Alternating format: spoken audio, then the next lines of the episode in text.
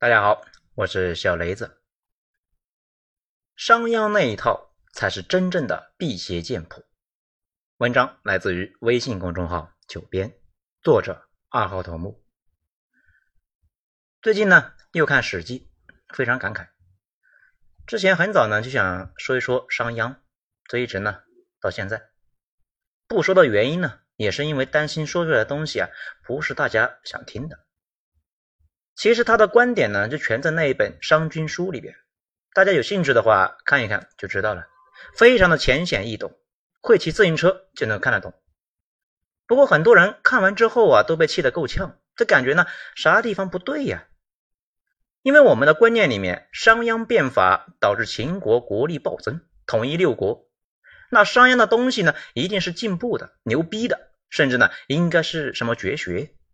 但是啊，打开那本书。大家却发现暗黑不堪呢，因为在商鞅的眼里面，想让国家强大，核心并不是什么解放、发展生产力。毕竟在他那个时代呢，全世界都靠天吃饭，每年年产量有多少，人呢其实是没法控制的，技术改进也是极其缓慢。大家呢自然就不会往这个方向去想问题。既然生产力没法发展，科技呢也没啥进步。那就想一想，怎么让现有的资源发挥出最大的效用？那商鞅是怎么做的呢？他的核心思想主要就是，以善民治奸民，国消治乱；以奸民治善民，国治则强。还有著名的育民武术：弱民、平民、疲民、辱民、愚民。这为了能够听得懂，咱们呢就不用放太多的古原文了。大家有兴趣的话，可以自己去看一看。他的一生的核心思想呢，就是这些，说的很清楚了，就是对老百姓呢狠一些，让坏蛋酷吏去管理他们，国家就会强大。而且呢，要让老百姓贫穷而且愚蠢，疲于奔命。这么做的好处呢，非常明显。老百姓又穷又蠢，自然是没工夫呢去乱想乱动，节省下来的精力呢去种地，那不好吗？而且啊，还可以把他们的劳动成果全部顺理成章的变成国家的战略资源。这个事呢，稍微往前追溯一些呢，在战国之前的春秋，那也是一个种姓社会。当时金属冶炼还不成熟嘛，国家的全部金属凑起来呢，也武装不了多少人。再加上地广人稀，训练农民兵相对呢不太划算，有限的资源主要是给贵族用。你拿着金属武器去打拿拎着棍子的人，那效率呢自然是高得多。这种情况之下，战争的整体形势是贵族竞技，贵族们那抬头不见低头见，而且互相通婚。为了避免伤了和气，今后啊不好相处，大家呢很讲究礼仪。那比如啊，不会趁着别人过河去打他，大家都彬彬有礼。一般呢打完仗，甚至啊都不追击的。咱们看那个《三国演义》。那种两军阵前，武将冲杀，士兵们呢在后边围观，这个就是典型的春秋模式。真实的历史里边，到三国啊，早就不那么打了呀。进入战国时代之后，形势有了一些变化。由于铜、铁之类的东西呢不再稀缺，国家可以大规模、低成本的武装到农民。一个贵族骑士可以单挑两个农民兵，但是呢，肯定打不过三到五个拿着铁质尖头的长枪兵。而且那个时候还大规模的引入了弩机，训练几天农民兵呢，那就可以一发入魂了。这还没有等对面的贵族骑士呢开口问道：“来将可留姓名？”咻咻就把他给射了下来。如果一发不行，那就二十发，看你还嚣张不？还贵族不？打的就是贵族。这种情况之下呢，鲜衣怒马的贵族骑士不再充当前三排，双方都把农民兵摆在最前边。农民兵呢，就举着两层楼高的那么长枪呢，顶着前面的箭矢往前推进。啊，其实呢，古代真实作战的长枪都非常非常长，不是电视里面看到那样。将军们根据爵位高低，在后边喊着口号组织进攻，这个也成为了中国整个漫长封建社会的主流，一直到清朝依旧是这种模式。到这里呢，大家也就明白了，战国七雄。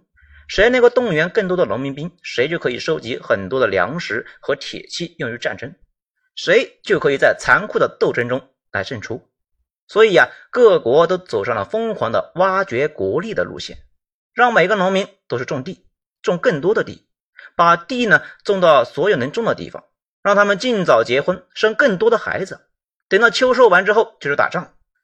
各国变法其实呢都是往这个方向来变，展开了激烈的军备竞赛，极限的挖掘国力用于战争。最极限的操作就是商鞅给搞出来的，每年给老百姓呢留一点他们能够勉强活下去的资源，剩下的全去打仗，这样才能够最大可能的提高战争胜率。后来长平之战，为什么赵国换下走稳健路线的廉颇，让倡导进攻主义的赵括执掌军队呢？因为赵国的战争潜力挖掘能力不行，前线再耗下去，资源层面已经不支持了。而秦国尽管是客场作战，但是呢，能够挖出来的资源更多。赵国被迫正面迎战，随后秦国进一步动员，把十六到六十岁的男性全部投入战争。赵国野战部队呢被一举打垮，不过秦国也伤筋动骨。以至于长平之战打完之后，没有再组织攻势，收拾回去了。那些变法的法家，一个比一个极端，而且呢，互相吸收彼此的经验教训。比如秦国商鞅变法，就是吸收了大量魏国变法的精髓。他不是叫公孙鞅吗？这就暴露了他自己呢是贵族，以前在魏国混，后来呀不受待见，跑秦国去了。功成名就之后。秦国呢，就把现在商洛那一块的地呢，就分封给他。那个时候叫商於啊，就成为了商鞅。商鞅极限挖掘国力的操作都写在了他的文书里面。咱们呢上面提到的，把老百姓改造的又穷又蠢，就是一个打仗种地啊生孩子的机器。当然呢，变法的内容非常非常的庞杂，从政治到经济再到财政，还包括文化改进。属于呢一个配套体制改革，比如商鞅就认为诗书礼乐这样的传统文化呢就是垃圾，对国家治理没啥用，反而呢会让大家不好好的抓生产，要啥娱乐呀，要啥文艺呀，要啥自行车啊，所以呢干脆都废了。不仅废了这些娱乐项目，还对一些传统观念下手，类似于修善、诚信、仁义等等等等。儒家奔走呼号几百年的项目呢，那都是传统垃圾，都打成了六失，也就是呢六种臭虫，应该坚决予以清理。人民呢就应该是机器，要啥道德仁义呢？讲到这里啊，大家应该就听出来了。其实原教旨法家呢是反儒家的，儒家的东西啊在商鞅那里面那全是垃圾，甚至呢进了诗书等儒家教理。孔子提倡的人性光辉的，他说啊，三人行必有我师，说的呢就是人民群众有智慧，不然能够做孔子老师的人密度不会那么高。但是在商鞅那里面，人民群众既然可以思考，这看起来我的工作啊不够努力呀。而且商人跑来跑去不好管，增加了社会流动性。当时也没有国际贸易，那属于呢零和博弈，进了吧。重农抑商这种思维呢，持续了接下来的两千年。后来从汉朝开始被吸收到了儒家观念里面。那次著名的盐铁会议上面，大佬们就认为啊，农民更有道德一些。毕竟商人呢到处跑，有了钱就胡吃海塞、骄奢淫逸，不如农民。这种观念一直延续到现在。现在呢，还是有很多人是这么理解的。那次会议之后。重农抑商也被吸收入了儒家教义。作为法家核心人物，商鞅很明显对人性呢有很深的理解。他还想了一个激励措施，也就是那个军功爵制。咱们以前呢就有个很纳闷啊，这如果砍人就可以升级的话，那秦国打了这么多年仗，砍下的头颅堆成山了呀，那不得官员泛滥了呀，爵位不得通货膨胀？后来呢，请教了一个相关领域的专家。人家呢，哈哈大笑的说：“呵呵，说啊，你这是完全不了解他们是怎么操作的啊！首先，爵和官它不是一码事，有了爵位并不能够当官。不过这不是最重要的，重要的是商鞅呢，他们早就明白了，想明白了啊！军功制一直都是在次要的位置。说起秦制，主要的核心是刑，懂了刑才能够懂得赏。秦国的法制严苛到了极点。”老百姓动辄得咎，这样呢就能保证老百姓平时啊一直处于亏欠的状态。上战场砍人，那不是为了捞军功啊，而是为了呢还账。大家看史书说，秦国老百姓呢在地上扔一把灰，就会被拉过去啊剁手。应该不一定是真剁啊，不然按照这个执法力度，秦人那都是残疾人，应该是记了账的。打仗如果有首级，那就可以清账。这此外呢，就算是有了战功了，今后的日子里面，反正也可能呢随时会被清掉，这就避免了爵位的通货膨胀。总之呢，商鞅的核心就是行赏、农战、排儒、弱民这么几项，再结合一些其他的一系列的操作呢，比如著名的十五制，老百姓五家编入一个小组织，相互监督，那有啥事呢也好管理嘛。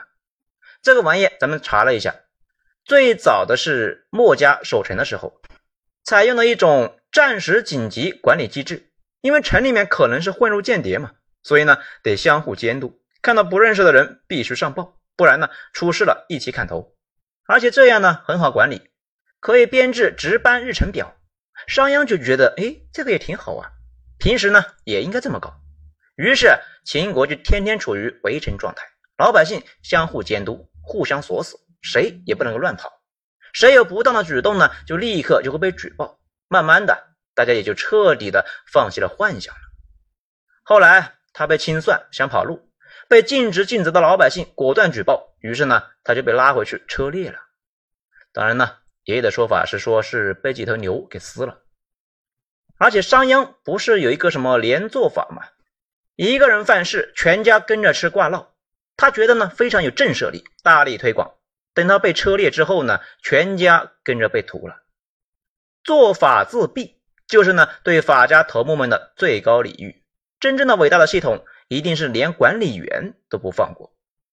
后来的韩非、李斯都是这样的伟大的法家大佬啊，都不得好死。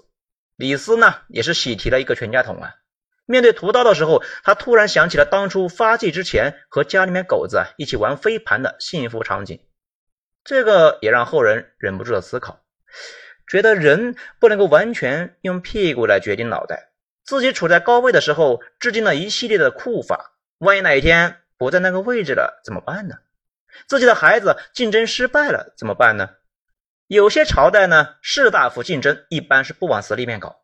也是避免自己将来出事啊，被全家杀掉。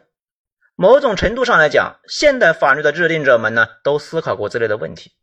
在商鞅的不懈的努力之下，整个秦国成为了一个名副其实的大兵营，老百姓没有娱乐，没有思想，行为空间被极度压缩，除非出去打仗或者是服徭役，否则几乎被拴在自己的土地上，动辄得咎。平时的日常就是种地、生孩子。国家需要的时候呢，就带着粮食去打仗。本来秦国是一个西北非主流小国，经过一系列的艰苦的改造，战斗力爆棚。关键是对战争的潜力的挖掘程度，堪称古代之最。以至于太史公描写秦赵之战的时候，还是很激情的，洋洋洒洒，怎么点兵，怎么点将，怎么用兵。后来秦国呢，以举国之力彻底打垮了赵国。赵国由于长期和北方游牧部落拉锯，战斗力惊人。赵国垮了之后，秦国吸收了赵地的战争潜力，那基本无敌了。再看其他几个大国呢，就好像满级大神重返新手村，以至于太史公这么八卦的人也觉得这是一种一边倒的战争，没啥可写的。于是草草几句话就把灭了其他几个国的事情呢就给写完了。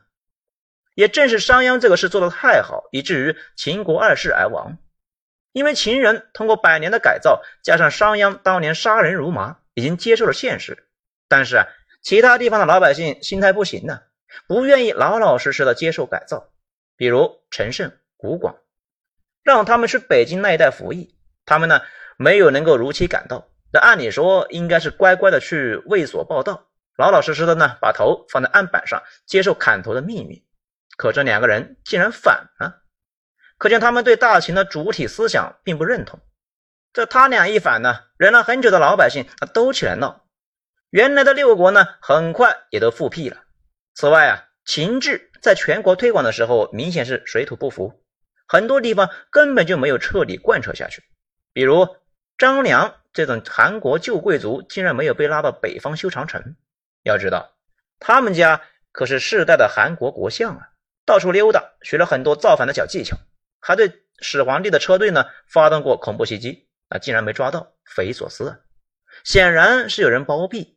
很明显，大秦引以为傲的老百姓相互监督，在其他地方没有能够铺开。还有不少旧势力竟然大摇大摆的就当上了公差，比如著名的张耳，他以前是跟着信陵君混的，后来干到了汉朝的异姓王。当初秦灭六国，他这种六国余孽竟然堂而皇之的去做了秦朝的基础公务员，在监狱上班。项羽他们家受的冲击呢也不是很大，依旧是地方豪强。北方起来闹事之后啊，项羽的叔侄振臂一呼。八千江东子弟立刻就跟着他们去造反了。此外，秦国的基本盘，关中平原之上，也没有谁呢真正的对国家上心，老百姓甚至不需要思考这类的问题。这也是为什么后来刘邦入关，打入了秦国的核心，统治阶层解体之后，老百姓几乎呢就没反抗，牛逼到不可一世的大秦帝国就这样瞬间崩了。刘邦说要简化之前的严刑峻法，改为约法三章。老百姓立刻就欢呼雀跃，喜迎王师，有一种呢被解放的快感。刘邦一开始没想杀秦国的王室，可能呢也是担心呢激起老百姓的反感。毕竟老赢家统治秦地几百年，多少应该是有点感情，在人家地盘上杀皇族，多少有点想不开呀。也可能他一平头老百姓，加上那个时候封建迷信，多少就觉得王室有点神性。弑神这种操作啊，太难以想象。可项羽呢，他不信邪，干脆利落的就全给杀了，根本就不在乎老秦人是怎么想的。事实上啊，大家也不关心这个事情，那杀就杀了嘛，跟谁混不是个混呢？那个地方的人一开始就跟着项羽混，后来呀就跟着刘邦混。楚汉争霸过程中，刘邦的战绩那是巨烂无比呀。但是萧何一直从秦地给刘邦输送战略资源。确保刘邦不下赌桌，直到几个异姓王对项羽呢完成了合围，项羽从一个胜利走向另外一个胜利，最后被围在了垓下。可见秦地这个地方的人啊，真的很好管呢。随后汉承秦制，主要吸收的是郡县制，严刑酷法和那种近乎疯狂的挖掘民力的措施基本上就被废止，上层就开始搞黄老之学，休养生息。汉初这个赋税呢，也达到了整个中国历史上都极其少见的十五税一。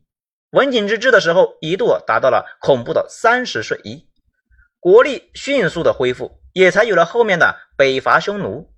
后来的整个历史上，几乎没有朝代完全的复制过秦国那一套。尽管它威力巨大，但是啊，承担的代价也太过于恐怖，统治阶层敢想不敢做，这就太像辟邪剑谱了呀。杀伤力极大，但是呢，反噬效果也很明显，反而改为了使用儒家那一套。儒家的思想呢，其实是另外一种变相的等级制度，让大家在家听老人的，出门听官老爷的，在朝听皇上的。只要大家都按照这个套路来，各安天命，本本分分，那国家可不就稳定了吗？但是也是吸收了很多法家观念啊，比如重农抑商。边户齐民等等等等，这也就是什么内法外儒这种状态一直持续到大清，中间除了元朝呢完全是瞎胡闹，其他时候大同小异，只是呢财政的模式有差别，咱们呢以后再说。好，在最后呢，我们在想，其实啊站在现代人的角度评价一个古代制度好或者坏都没有什么意义啊，而且面临生死问题的时候，人群很容易做出来各种匪夷所思的事情。练一个辟邪剑谱，可能呢也正常。类似于《三体》这里边呢，对外星人危机，人类一顿折腾，经济水平和生活水平倒退了一百年。当然了，秦帝国对我们后世的影响也很大，这也算是商鞅他们一伙的贡献吧。好，今天内容以上，喜欢的话欢迎大家点一个五星评价，谢谢。我是小雷子，精彩就到这里，下章咱们接着说。